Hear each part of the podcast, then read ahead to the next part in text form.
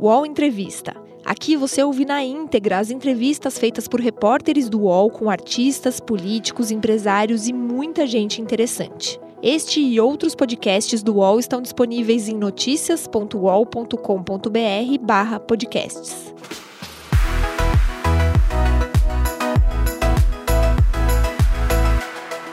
PagBank, a sua conta grátis do PagSeguro. Baixe já o app e abra sua conta em 3 minutos. Olá, ouvinte do UOL, aqui quem fala é Leonardo Sakamoto e estamos com o Ronaldo Curado Fleury, Procurador-Geral do Trabalho, até pelo menos até agora o dia 21 de agosto, é isso, né? Dia 22 é a posse do novo Procurador-Geral do Trabalho. E a gente vai conversar com ele a respeito da situação trabalhista no Brasil, né, como foram os últimos anos né, em que ele foi procurador-geral, as perspectivas né, para os direitos dos trabalhadores e também a situação do emprego. Já vista que o Brasil ainda amarga uma, uma taxa de quase 13 milhões de pessoas nessa situação. É, tudo bem, Ronaldo? Tudo bem, tudo tranquilo aí, na reta final. Na reta final. Então, reta final mesmo, né? Você assumiu a Procuradoria-Geral do Trabalho, assumiu a chefia do Ministério Público do Trabalho em 2015. Então, você pegou três presidentes, né? Dilma Rousseff, Michel Temer e agora Jair Bolsonaro. E você pegou uma série de. Foi um momento bastante quente do ponto de vista de direitos trabalhistas. Tivemos a reforma trabalhista, a lei da terceirização ampla, né? tivemos a, a BNT agora a reforma da Previdência, a MP da Liberdade Econômica, tentativas de mudar o conceito de trabalho escravo. É, como é que você vê esse período de turbulência né, dos, últimos, dos últimos anos do ponto de vista dos direitos trabalhistas? É, foi sem dúvida um, foram quatro anos onde nós tivemos um movimento né, muito direcionado a flexibilização da legislação trabalhista e até ultimamente a própria extinção da legislação trabalhista.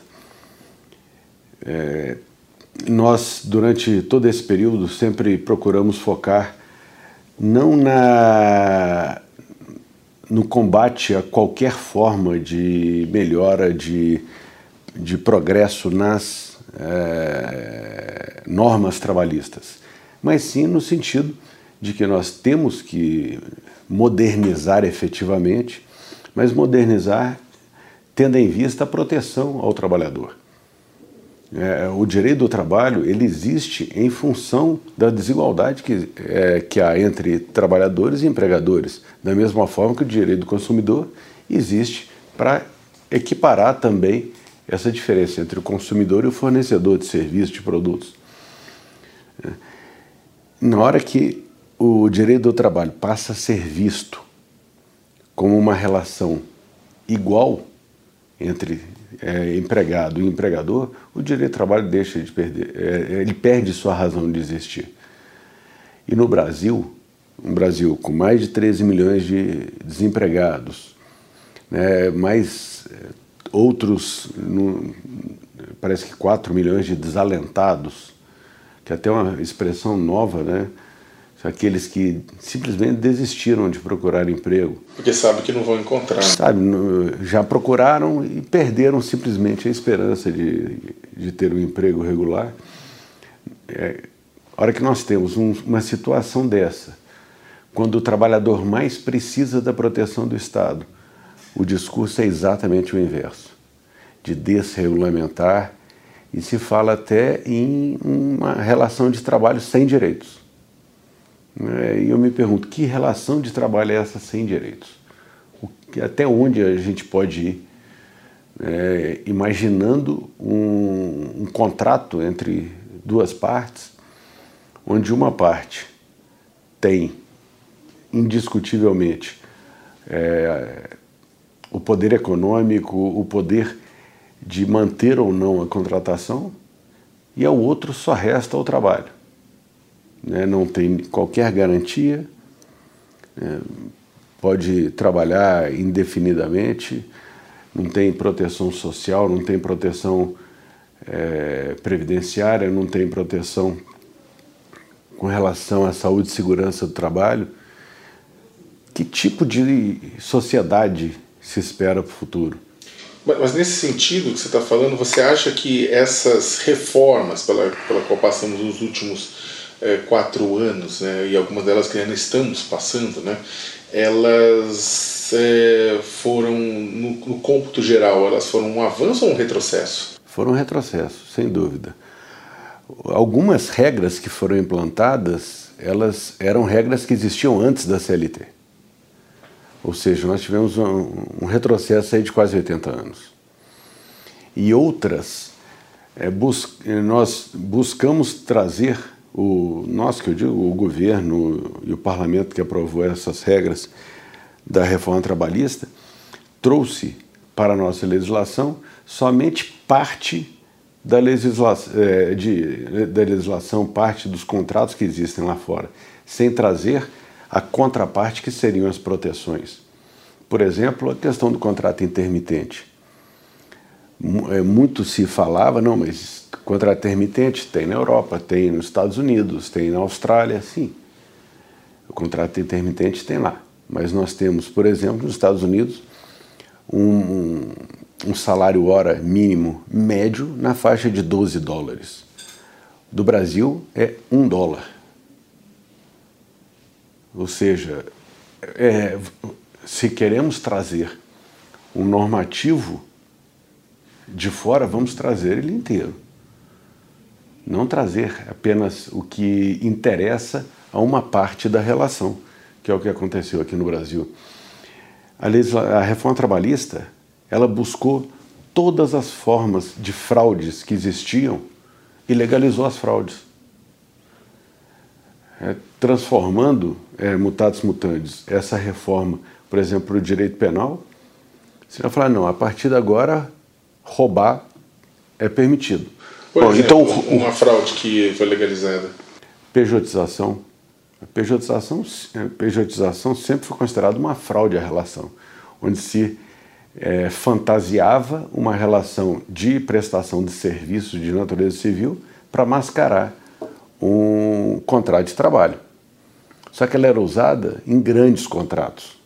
Contratos assim de expoentes do jornalismo, expoentes de, da medicina, da advocacia. Agora não, agora está permitido. É interessante que nós vivemos num país capitalista, mas permite-se hoje que haja uma empresa sem empregados. Ou seja, o capitalismo que se funda no capital e trabalho, vai ter o capital e não vai ter o trabalho. Mas os defensores, defensores da reforma dizem que a pejotização continua fraude, pelo menos no papel na prática, eh, significa que é, é uma questão prática, papel, mas eu que você vai pegar muitos deputados que falam isso, né? Não, mas a prejudiciação a gente continua sendo fraude, a gente não, não autorizou. E não é o que eles escreveram. Eu até gostaria, e eu confesso que é, nós buscamos isso durante o processo da discussão da reforma trabalhista, nós apresentamos alternativas que impunham limitações às propostas que estavam sendo discutidas ali a própria pejotização. O Ministério Público do Trabalho apresentou uma proposta de emenda que foi acolhida e apresentada por parlamentares, no sentido de que a pejotização só seria permitida naquelas situações onde o trabalho é, tivesse uma natureza própria de prestação de serviço mesmo do autônomo, como por exemplo, em alguns casos de médico, um outro caso de jornalismo.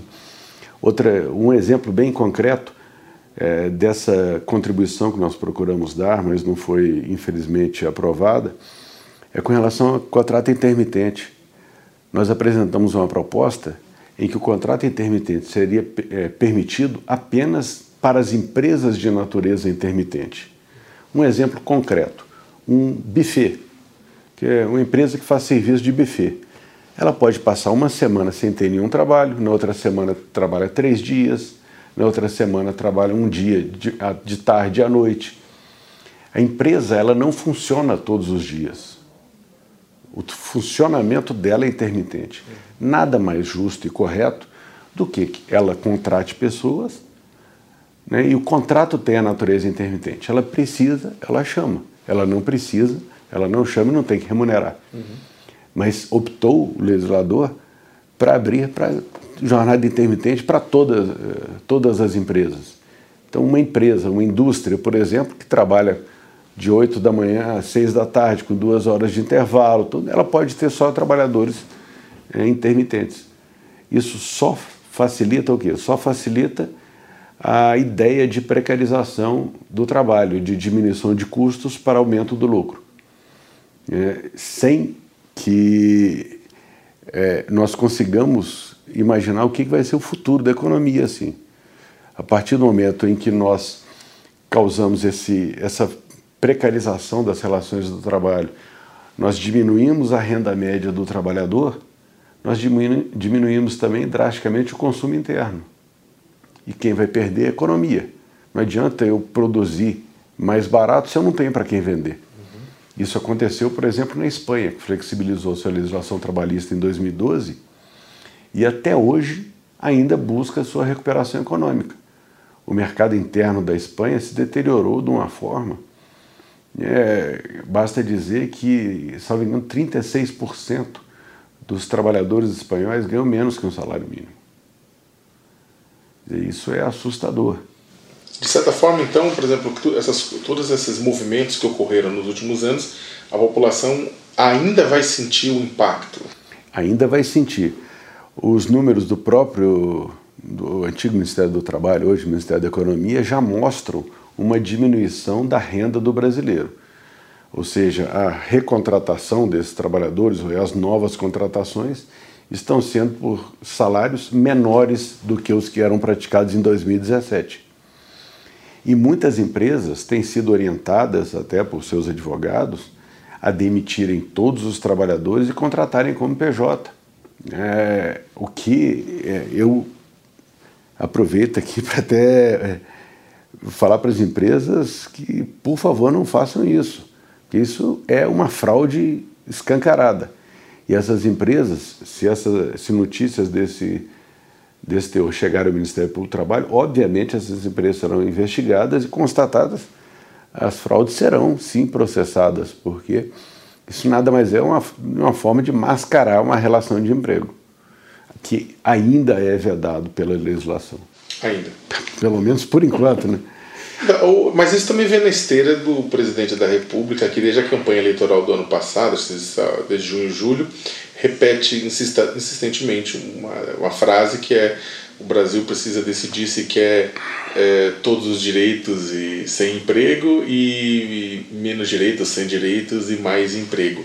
Essa dicotomia, ela é real? Ela, porque ela fica parecendo que tem que fazer uma escolha na prática, né? Mas é, essa, essa escolha está posta à mesa ou é, ou é uma falácia por parte do presidente? É, essa escolha não existe em lugar nenhum do mundo. Né? Pegar a economia mais liberal que existe, que é nessa parte de relações de trabalho, que é os Estados Unidos, os trabalhos lá têm direitos. Né? A parte de saúde e segurança lá é extremamente rigorosa. Até porque as empresas têm receio de uma indenização. Por exemplo, se um trabalhador perder uma mão, o trabalhador perder um braço trabalhando, as indenizações lá, a empresa vai fechar, vai quebrar. É, então, é, o que se busca, essa inspiração né, para se falar que tem que fazer opção, ou trabalho, ou direitos, isso não existe em lugar nenhum do mundo. E isso vai contra um, um princípio básico né, da própria vida em sociedade, que todas as relações elas pressupõem direitos e deveres. Como que nós podemos falar em relação de trabalho onde só a uma parte não cabe nenhum direito? O trabalhador só vai ter o dever de trabalhar. E o empregador? Ele também não vai ter direitos? Ele também não vai poder exigir um trabalho de uma forma ou de outra? Ele não vai ter o que nós chamamos de poder diretivo, que é o poder de comando do trabalho? Ele precisa ter esse direito. Afinal, é a empresa dele, ele botou dinheiro dele, ele tem que ter lucro. Agora, só uma parte tendo direito? Ele não, é, o empregador ele não vai ter o dever de manter o meio ambiente de trabalho saudável, seguro? Bem, se ele tem esse dever, aí nós já estamos começando a falar da existência de direitos dos trabalhadores. O que deixa a gente muito preocupado é, por exemplo, é, já temos aí cerca de sete meses da tragédia de Brumadinho, nós ainda estamos contando os mortos de Brumadinho, se eu não me engano, 22 famílias ainda não tiveram a oportunidade de enterrar seus entes queridos. E já há um processo de revisão das normas regulamentadoras, onde o presidente da República fala em extinção de 90% das normas. É, nós temos até acompanhado esse processo. Né? O Ministério Público do Trabalho foi convidado pelo Ministério da Economia para fazer o acompanhamento. É, estamos fazendo e não está havendo né, essa, essa extinção de 90%. Algumas normas precisavam mesmo ser atualizadas, isso é fato, são muito antigas, as formas de trabalho evoluíram muito, o maquinário evoluiu muito. Né? E algumas normas, elas nunca foram utilizadas ou caíram em desuso. Então, não há problema nenhum dessas normas é, serem extintas.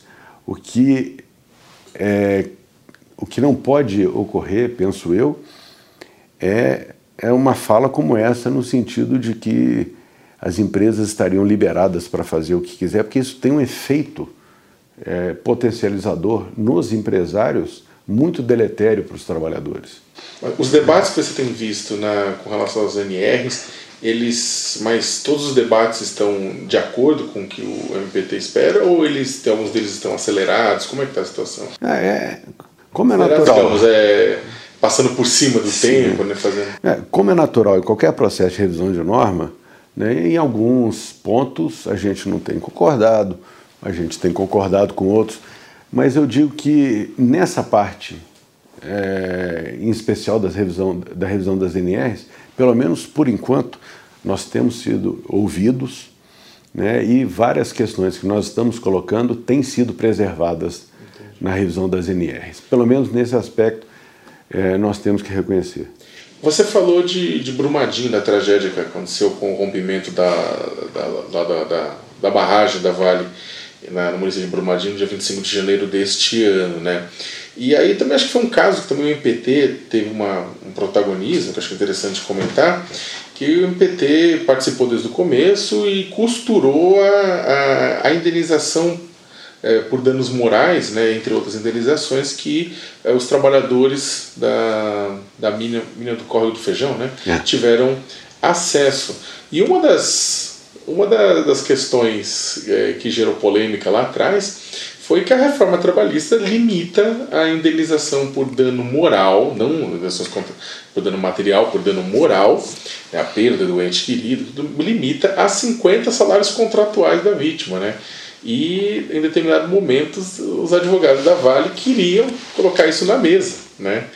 E no final das contas, é, ou vocês conseguiram costurar um acordo, né? MPT, a Força Tarefa com o MPT, e um acordo que, independentemente do salário da pessoa, ela ia receber uma indenização, que foi, no final das contas, um acordo bilionário. Né? E eu queria que você colocasse, tipo, falasse um pouco, comentasse esse, esse, esse acordo, comentasse esse processo, né? E se você acha que isso pode ser usado para junto ao STF, que discute inclusive essa questão, para rever, né? Revê-la, né? Tem uma frase no direito que a gente aprende sobre a, a criação de leis, que diz que quando a lei desconhece a realidade, a realidade se vinga e despreza a lei. E foi exatamente o caso. É, essa previsão de limitação da, do dano moral individual, que é o que? É a dor da pessoa. Né? O sofrimento causado àquela pessoa, a família da pessoa, no caso do, da morte, do evento morte. Essa limitação a 50 vezes o salário da pessoa traz duas situações extremamente cruéis com relação ao trabalho.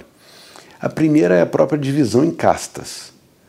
A dor de uma pessoa que ganha mais vale mais do que a dor de uma pessoa que ganha menos. Só existe paralelo de legislação assim no mundo no Código de Hammurabi, que data de 3 mil anos atrás. É, na Síria, é o primeiro código da humanidade, né, conhecido, o primeiro código da humanidade lá, é, Babilônia. O, é, lá dizia que, por exemplo, se uma lesão né, no olho de uma pessoa, se ela fosse da nobreza, se fosse um cidadão comum ou se fosse um escravo, estabelecia a, a indenização escalonada. É o que foi feito aqui. Transportando para Brumadinho, tem duas situações que são bem pontuais que mostram isso. Em um veículo, né, uma caminhonete que foi é, levada pela lama, tinham dois trabalhadores da Vale. É, melhor, dois trabalhadores. Um da Vale, que era o engenheiro da Vale, e ao lado dele, um trabalhador terceirizado. O engenheiro ganhava cerca de 20 mil reais. Ou seja, a indenização dele estava limitada pela legislação, né, pela Lei 13.467. É, é o número? Acho que é. Eu sou péssimo para números estava é, limitada a um milhão de reais. Né? A dor, o sofrimento dele. Já o, esse trabalhador braçal, a dor dele estava limitada a 50 mil reais. Ainda que ele tivesse, por exemplo, mais filhos que o engenheiro, tivesse pai e mãe viva, tivesse irmãos, o sofrimento seria muito maior, maior número de pessoas sofreriam do que o, o engenheiro que, por exemplo, não fosse casado, ou se fosse casado sem filhos. Uhum. Né? E uma outra situação, que aí, independentemente de nós termos aí uma, é, uma mudança de acordo com o, o valor do salário dessas pessoas, é a própria redução do ser humano a uma condição inferior por ser trabalhador. Essa legislação, na hora que ela coloca uma limitação, limita o valor da, da, dor, ela precifica a dor. Porque a indenização de quem não era trabalhador não era a, a CLT, não era a legislação trabalhista, mas era o Código Civil. Código Civil, aí que vai ser definida pelo juiz de acordo com uma série de, de fatores. Por exemplo, lá na, na tragédia de Brumadinho tinha uma posada lá muito famosa, onde não só o, o proprietário da posada, mas também é, turistas foram tragados também pela lama. Essas pessoas, a indenização delas, a Vale vai pagar de acordo com o que for determinada pelo juiz, independentemente da, do, de ter ou não vínculo empregatício, independentemente ou não do salário que ganhe. Tem uma situação lá que era um trabalhador que ele faleceu, ele tinha um sítio, ele morava num sítio, que foi levado pela lama. A esposa dele dizia que ele estava de folga e a Vale dizia que ele estava trabalhando. Por que essa discussão? Porque se ele estivesse trabalhando, a indenização dele estaria limitada. Né? Então é o, o ponto de. A que ponto chegou a crueldade do legislador a estabelecer essa limitação? E o que, que o Ministério Público do Trabalho fez? O Ministério Público do Trabalho negociou direitos de cidadãos direitos de seres humanos que, enquanto estavam trabalhando, foram mortos é, pelo estouro da barragem. E baseado nesse princípio, sempre visando esse princípio, nós conseguimos estabelecer a, é, os valores de indenização né, individuais, seja o, a indenização pelos danos materiais, que é o que? O salário daquela pessoa até a idade em que ela teria expectativa de vida, os gastos com velório, os gastos é, decorrentes do falecimento e também a dor das famílias que perderam essas pessoas. E esse valor, além desses valores individuais, nós conseguimos entrar num acordo também com a Vale sobre o dano moral coletivo, que é uma indenização à sociedade toda a sociedade brasileira foi atingida com a tragédia. Quem não se compadeceu, quem não sofreu vendo aquelas pessoas serem levadas pela lama, as imagens fortíssimas. Né? E, esses recursos que é, vocês conseguiram de indenização à coletividade vão ser empregados no quê? É, essa é uma pergunta muito boa, porque... Não, não só nesse caso, mas eles são empregados no quê nesse caso? É, a gente sempre busca reverter para a própria sociedade esses valores. A lei da ação civil pública, ela determina que esses valores sejam utilizados na recomposição dos danos lesados. Nós ainda não definimos a destinação, foram 400 milhões de reais que foram de, que, que foi a, o acordo sobre os danos morais coletivos. Mas usando um paralelo, que é a tragédia também do caso da é, indústria de agrotóxicos da Shell Basf aqui em Paulínia, uhum. Onde a condenação foi de 200 milhões de reais, o acordo, né, melhor dizendo, foi feito em 200 milhões de reais de danos morais coletivos, nós construímos oito unidades hospitalares, seis hospitais e dois centros de pesquisa é, sobre câncer. Um no Instituto Boldrini, em Campinas, o outro no Hospital do Câncer de Barretos. Cinco é, hospitais foram todos construídos e montados com esse dinheiro, porque é importante se diga, no acidente de Paulínia, na contaminação que ocorreu lá e vitimou mais de 60 trabalhadores, eles morreram de câncer. Por isso, essa indenização foi revertida para tratamento e prevenção do câncer. E sábado, agora dia 17, nós inauguramos em Belém um barco hospital né, que vai ser gerido é, por uma congregação de franciscanos que são dedicados ao tratamento de saúde e vai atender toda a comunidade ribeirinha da região amazônica, comunidade que na maioria das vezes não tem sequer acesso a um enfermeiro, que só um médico. Pessoas como já houve o atendimento lá, uma senhora de 100 anos que nunca tinha visto um médico, nunca tinha tomado uma injeção, uma vacina na vida. É um barco que pode fazer inclusive cirurgias de médio porte.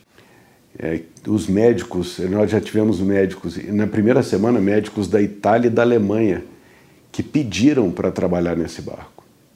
O governo alemão mandou representantes para conhecer o barco. É algo que está surpreendendo o mundo pela iniciativa e pelos resultados. Na primeira semana foram 788 atendimentos, mais de 100 atendimentos por dia. Né? Essa é uma forma de reverter para a sociedade uma lesão que, que foi a toda a sociedade. Nesse caso de Brumadinho, a nossa intenção é também assim agir. Só com relação ao Brumadinho, dando mais um exemplo, o, um dos helicópteros do Corpo de Bombeiros que trabalhou lá em Brumadinho no resgate às vítimas é um helicóptero do Corpo de Bombeiros de Vitória, no Espírito Santo, que foi todo reformado, restaurado, com dinheiro destinado pelo Ministério Público do Trabalho. Se eu não me engano, 400 mil reais. É, então, já houve ali uma reversão direta. Nós já destinamos, por exemplo, ao, ao Corpo de Bombeiros de Minas Gerais equipamentos para trabalho em, na, é, em lamas e lama de minério, como é o caso de Brumadinho, porque os bombeiros estavam tendo problemas de pele, problemas respiratórios por trabalhar sem equipamentos adequados. Hoje eles estão trabalhando com equipamentos adequados em decorrência dessa destinação já feita pelo Ministério Público do Trabalho. O, mudando um pouco de assunto, é, um dos pontos, um dos temas mais, digamos, polêmicos, que mais tem levantado polêmica nos últimos tempos, é a questão, no, no, em questões trabalhistas, é a questão da uberização do trabalho. Né? É, o pessoal que trabalha utilizando aplicativos, né? Uber, é, outros de entrega de alimentos, de, de professores é, de outras atividades econômicas, né, tudo. É, eu queria que entender, na sua opinião, se vai ser é possível enquadrar né, irregularidades ou problemas nesse, nessa, nessas relações na CLT ou vai ser necessário criar uma nova regulação do trabalho? Porque há uma dificuldade, há uma discussão, as empresas dizem que não há vínculo empregatício e, em outros lugares do mundo é, vai-se aqui e ali reconhecendo vínculos. Né? Como é que é a, vis a sua visão nisso? É, já há decisões, é, na Espanha várias decisões, na Inglaterra também, decisão na Inglaterra inclusive confirmada pelo Tribunal Recursal Trabalhista. Né? A Inglaterra tem justiça do trabalho. Aliás, é interessante que o Brasil hoje é o único dos grandes países do mundo que não tem Ministério do Trabalho. Né? Agora sim somos uma jabuticaba. O, essa, é, essa temática né, da uberização do trabalho, se é, o objetivo aqui é falar em modernização das relações do trabalho, como era, é, como foi nomeado, né, em vez de reforma, modernização, vamos tratar da forma mais moderna que existe de trabalho, que é a uberização, o trabalho por aplicativos. Infelizmente, perdeu-se a oportunidade de tratar de um tema que hoje é, atinge cerca de 5 milhões de brasileiros. É, 5 milhões de traba brasileiros trabalhando sem qualquer proteção, totalmente à margem da lei. O Ministério Público do Trabalho fez um grande estudo sobre essa temática. É, e esse grande estudo ele aponta caminhos né, para, com a legislação que a gente tem hoje, né, nós conseguimos regular essa prestação de trabalho. Em decorrência desse estudo, nós ajuizamos uma ação civil pública contra a maior dessas empresas para que haja o reconhecimento do vínculo de emprego naquelas hipóteses, obviamente, onde ele está presente. E é interessante porque se vende muito a imagem do empreendedor. Né? O trabalhador, o cidadão, na verdade, ele é um autônomo que se vê obrigado a um contrato de adesão. Ele não pode negociar nada daquele, daquele contrato, é aquilo, aquela forma de remuneração. Ele trabalha lá 12, 13, 14 horas no aplicativo e essa massificação de informação ainda faz com que ele diga: não, eu sou um empreendedor. Peraí, mas empreendedor você está 15 horas trabalhando. Você vai dormir 5 horas, vai voltar a trabalhar mais 15, mais 16 horas. É, então não, não, há, não é empreendedorismo, não. Ele é um trabalhador para uma empresa que lucra com esse trabalho. É fundamental que nós tenhamos alguma é, regulamentação, até em razão das consequências para o país e para, em especial, essas pessoas que estão trabalhando nesse tipo de trabalho. Essas pessoas, elas não recolhem previdência, essas pessoas não recolhem imposto, é, são pessoas que estão trabalhando totalmente à margem da legislação. Sobre isso, a, a, o, a MP 881, a MP da Liberdade Econômica, ela acho que ela propõe no texto final, ela acabou propondo que a autorização para que esses trabalhadores pudessem a, abrir sua tornar-se MEI, né, micro, é. microempreendedores individuais, contribuindo para um salário mínimo, né, de INSS, né? É, é a história do, da pejotização, né? É, teria, por exemplo, uma empresa do tamanho da Uber com várias empresas prestando serviço para ela, empresas individuais é uma coisa meio maluca. Eu sou, eu sou empresário e eu tenho mil empresários trabalhando para mim me dando lucro. E eu que vou impor todas as regras, eu não aceito que nada se negocie. Quer dizer, isso não existe em qualquer é, raciocínio que se tenha de um mundo civilizado. A própria Uber ela tem encontrado dificuldades em vários países justamente em razão dessa forma de trabalho não só com reconhecimento de vínculo empregatício, mas a própria imposição de regras intermediárias, não tão protetivas como numa relação de emprego, mas também eh, não a inexistência de regras como é hoje no Brasil. Hoje o fato é que a Uber ela já está caminhando, inclusive, para vans e já fala em micro-ônibus. É, obviamente, daqui a pouco, se, no andar da carruagem, nós teremos o quê? Teremos as linhas de ônibus feitas por Uber. Na hipótese que eu prefiro nem cogitar, mas um acidente que morram 40 pessoas, quem vai ser o responsável? O motorista da Uber?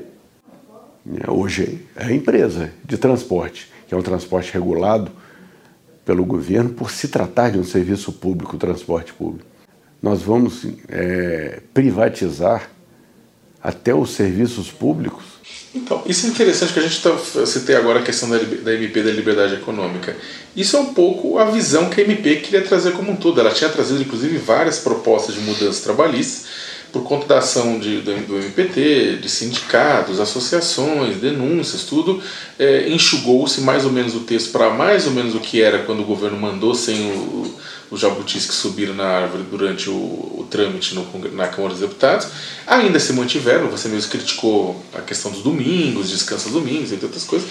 Mas é interessante porque isso aqui vem num momento em que é uma, uma, uma, uma um processo de desregulamentação do trabalho mesmo e de é, em que se ovaciona é, o indivíduo, né?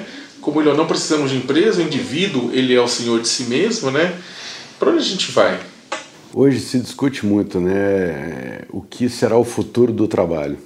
Esse é trabalho 4.0. É, a verdade é que com a velocidade das mudanças que existem, e penso eu até com a imprevisibilidade das mudanças, hoje qualquer tentativa de previsão sobre o que será o mercado de trabalho vai ser um mero chute. É, é, falar, é, se nós falarmos que o, a tendência é, é, o desaparecimento dos contratos de trabalho em países como, por exemplo, Coreia do Sul, Japão, são extremamente evoluídos tecnologicamente e que têm relações de trabalho mais flexibilizadas, né, até hoje lá o que prevalece ainda é a relação de emprego. Ainda é a busca pela, pela sensação de pertencimento do, do empregado na empresa. E por um motivo muito simples, porque se o empregado ele tem essa sensação de pertencimento, ele tem a, a ideia de que ele faz parte daquela empresa, da lucratividade daquela empresa, ele vai trabalhar melhor. Ele vai lutar pela empresa. E, obviamente, a empresa vai ter mais lucro. Contrariamente, um trabalhador que é uberizado, por exemplo, que não tem nenhum compromisso com a empresa. O compromisso dele é tentar ganhar ali o que permita ele sobreviver e a sua família. Então, penso que o movimento que muitos veem no sentido dessa, desse trabalho individualizado, sem contrato de emprego, tudo, não é o que nós estamos vendo exatamente. No Brasil tem crescido muito? Tem. Mas pelo fato de nós termos um número assustador de desempregados. É, às vezes que eu, eu pego um Uber, que eu converso com os motoristas, é sempre a mesma história. Eram pessoas que tinham emprego, a empresa quebrou ou reduziu os quadros, eles foram demitidos e estão trabalhando na Uber. Mas todos, sem exceção, afirmam que a primeira oportunidade que tiverem de arrumar um emprego vão voltar para o emprego. Isso revela o quê?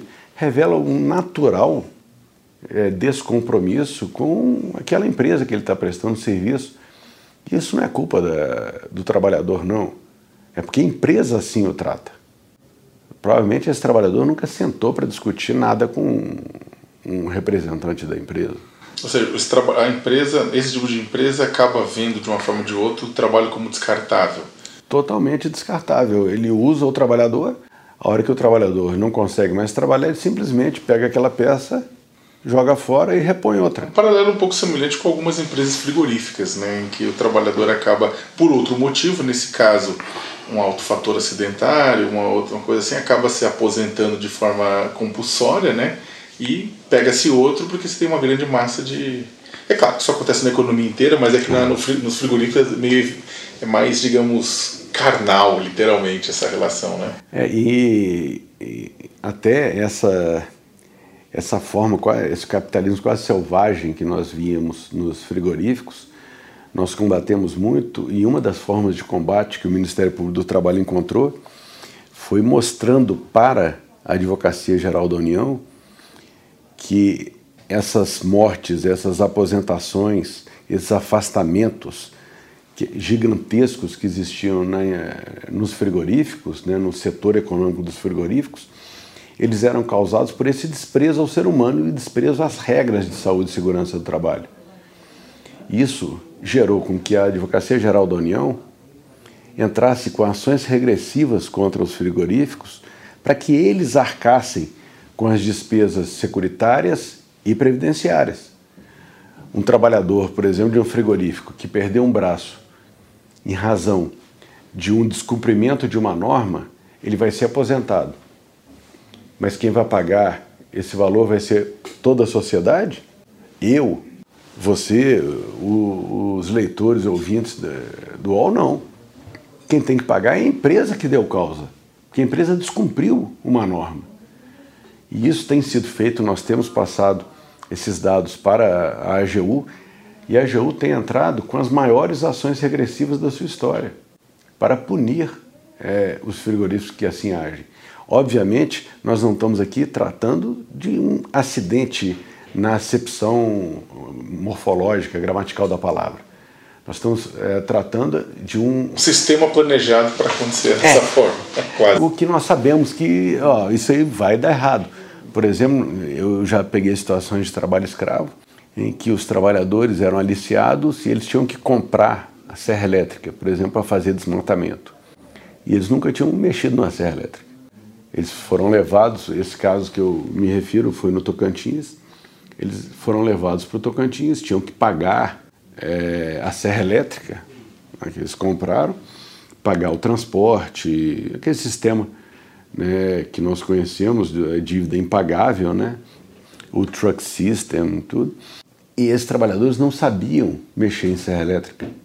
Um deles, a primeira árvore que ele foi serrar, a árvore do cerrado, ela tem muitos nós. Né? A serra elétrica bateu num daqueles nós da madeira, ela escapou e foi na perna dele.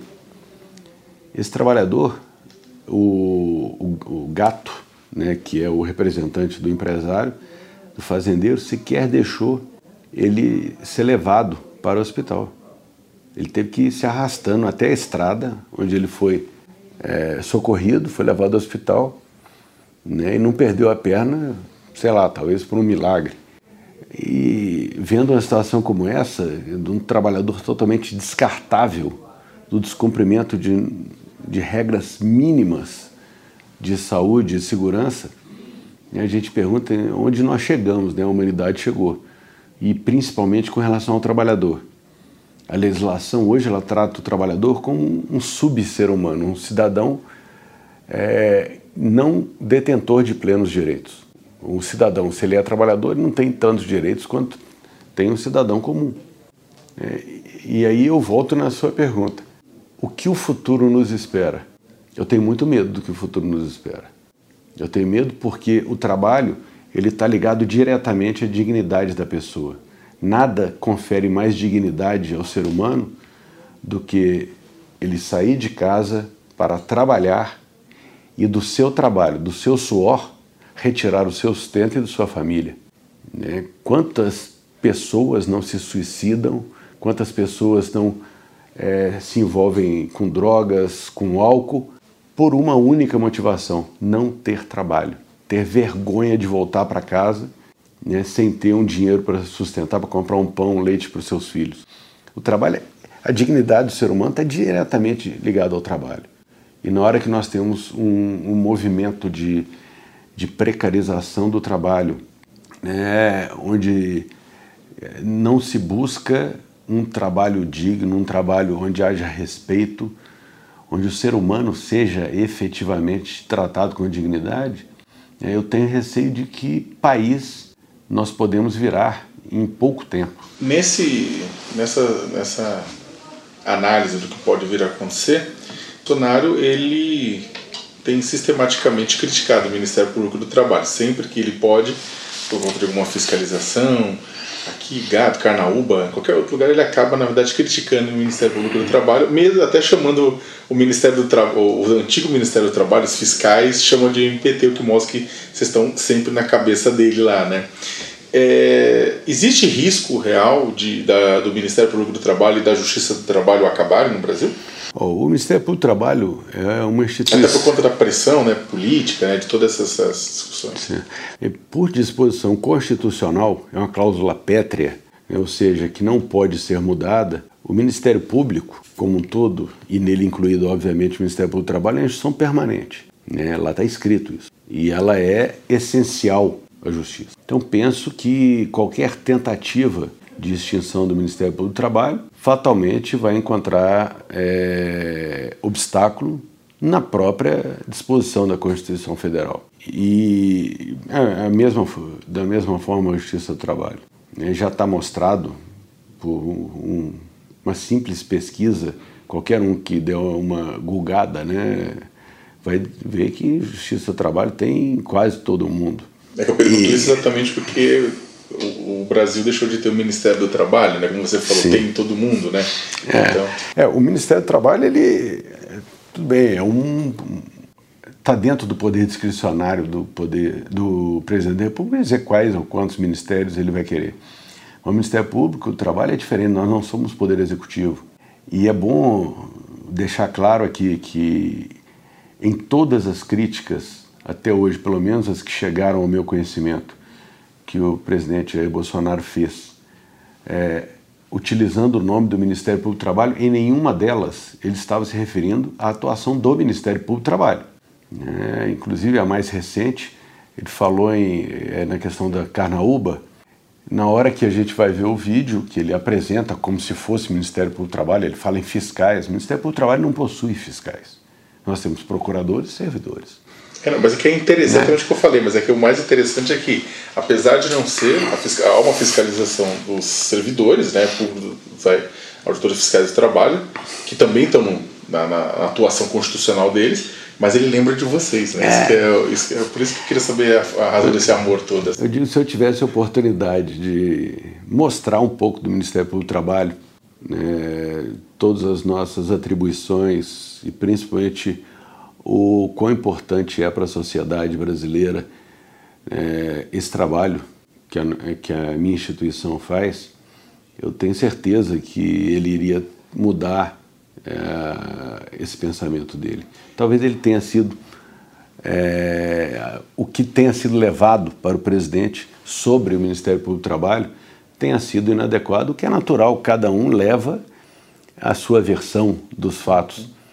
Né? Eu já vi muitas empresas que foram investigadas pelo Ministério Público, nós fizemos acordos com as empresas, as empresas concordaram, elogiaram o Ministério Público do Trabalho e depois foram falar que, não, porque eu tive que fazer isso. Como você teve? Foi feito um acordo judicial perante um juiz? Uhum. Como é que você teve que fazer isso?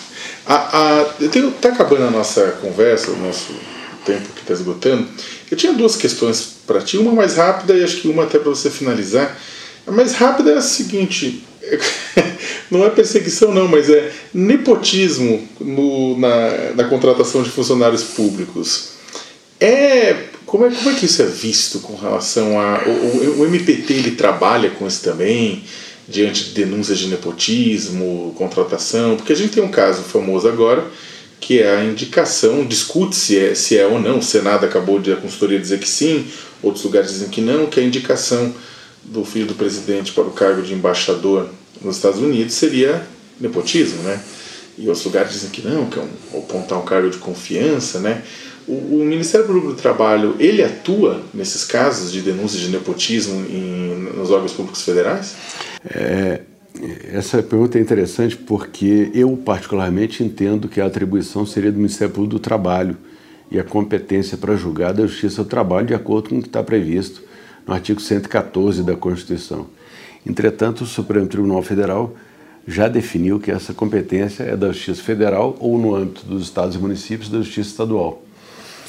É, mas nós atuamos nas hipóteses em que há a utilização da terceirização no serviço público para que haja o nepotismo. E não são poucos os casos em que prefeitos, ministros, é, governadores se utilizam de empresas terceirizadas para colocar parentes. Uma das questões que nós é, colocamos, nós fizemos uma nota técnica sobre isso, eu levei ao ministro Sérgio Moro, ao ministro Paulo Guedes, né, ao Congresso também, com relação à MP 881, da Liberdade Econômica, que havia previsão de ampla terceirização também, e até com relação ao decreto do presidente Jair Bolsonaro, complementando um decreto do ex-presidente Michel Temer, que prevê essa terceirização ampla, mostrando que essa terceirização ela é uma forma de facilitação do nepotismo. né, por, como não há vínculo de emprego entre o terceirizado e o serviço público, teoricamente não existiria o nepotismo, porque o filho do ministro, o filho do deputado, o filho do presidente, o filho do procurador seriam contratados pela empresa prestadora de serviço, né, e não diretamente pelo órgão. Mas ainda nesses casos, nós atuamos no sentido de que é, de retirar do mundo jurídico eventuais usos políticos dessa terceirização. Né? Agora, com relação, é, em especial ao caso, né, em que pese ser inusitado, eu acho que essa questão vai ser levada para o Supremo. Acho que ela deve, se o presidente é, levar a cabo mesmo a intenção de indicar o filho dele, e caberá ao Supremo, penso eu, definir se assim for levado. E para terminar, para finalizar, uma questão que estava presente bastante na campanha eleitoral, que é a questão da diversidade no trabalho, questão de equidade de gênero, né? Equidade étnica no trabalho. O Brasil é um país em que o homem branco ganha muito mais na mesma função em média do que a mulher negra, né? e com todas as escalas de cor e de gênero nesse processo e que, na verdade, o próprio presidente foi colocado contra a parede durante a campanha eleitoral para discutir o que ele faria para garantir essa equidade. Ele deixou muito, não, mas o mercado resolve, né? Tem toda essa questão e hoje discute-se muito, né? Tipo a efetividade, o alcance da, dessas políticas, né? Para pessoas trans, pessoas em situação de rua, população carcerária, né? Jovens negros, negras. O que, que você acha que falta nesse nesse processo? O que, que poderia se avançar aí e onde a gente está comendo bola? É, só respondendo a sua pergunta e voltando na sua penúltima pergunta. Durante a, a campanha, foi o presidente foi questionado sobre isso, sobre essa diferença salarial, e um, numa das vezes a resposta dele foi: Isso aí é atribuição do Ministério Público do Trabalho. Deve ser levado para lá essa reclamação. Ótimo, presidente. Realmente, a nossa atribuição e estamos sim trabalhando para diminuir as desigualdades. Um exemplo é que nós, dia 15, agora de agosto, nós lançamos o Observatório de Diversidade é, e Combate ao Preconceito nas Oportunidades de Trabalho.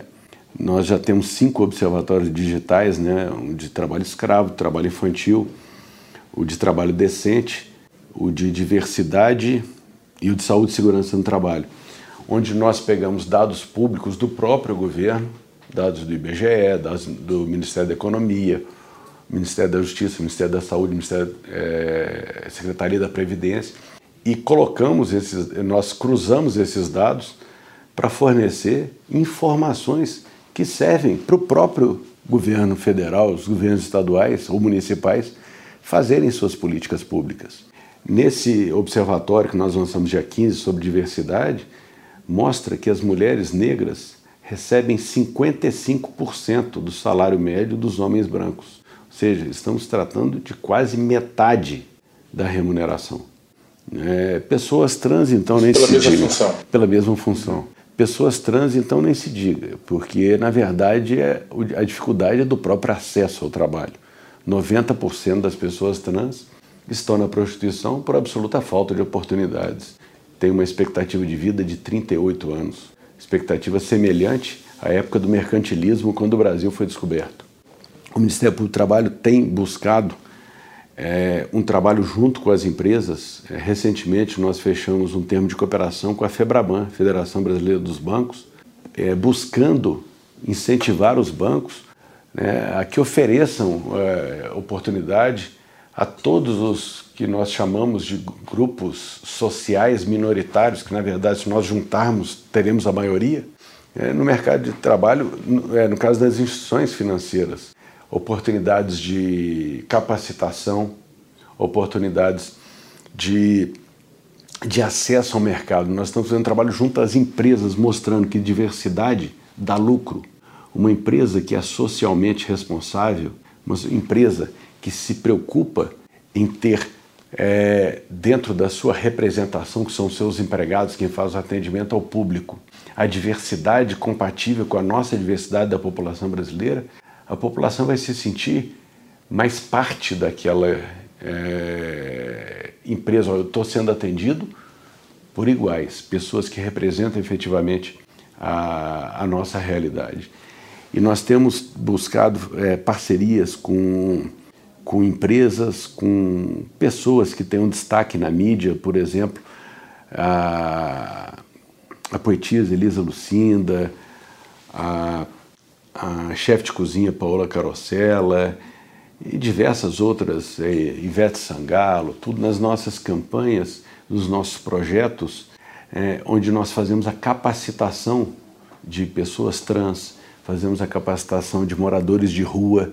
Na semana que vem, na segunda-feira, teremos a formatura de uma, uma turma de moradores de rua em Goiânia, né, onde nós buscamos aquelas pessoas que estavam efetivamente morando mesmo na rua. Essas pessoas hoje eh, já estão em abrigos, com cuidados até de higiene pessoal, tudo, estão capacitadas para o trabalho. E as empresas estão buscando essas pessoas para serem contratadas. Uhum. É dando a oportunidade de serem tratadas com dignidade, a oportunidade de serem inseridas efetivamente no mercado de trabalho, fazer inclusão social. Então a gente tem feito esse trabalho e principalmente buscando a parceria das empresas, que é fundamental. Não adianta nós capacitarmos, é, é muito difícil essas pessoas confiarem no Ministério Público, porque elas, é, o Estado sempre virou as costas para ela e de repente vem alguém do Estado oferecendo uma oportunidade, já há uma desconfiança. Né? Nós conseguimos ganhar a confiança, nós precisamos gerar um resultado. E esse resultado é o emprego, é a dignidade, é uma carteira de trabalho, é às vezes uma certidão de nascimento, um registro civil que essas pessoas nunca tiveram acesso. E isso a gente tem feito com resultados é, muito bons que estão à disposição para todos se quiserem consultar. Bem, eu quero agradecer a, a conversa que a gente teve com o Procurador-Geral do Trabalho, Ronaldo Curado Fleury, agradecer o tempo que ele nos dedicou e um grande abraço a todo mundo que está nos ouvindo. Ouça mais podcasts do UOL como Ficha Criminal em noticias.uol.com.br/podcasts. Recebe salário, faz transferência, pagamento, recarga de celular e até empréstimo, tudo sem taxa. PagBank, a sua conta grátis do PagSeguro. Baixe já o app e abra sua conta em 3 minutos. O UOL Entrevista tem edição de áudio de Isabel Rani e coordenação de Diogo Pinheiro.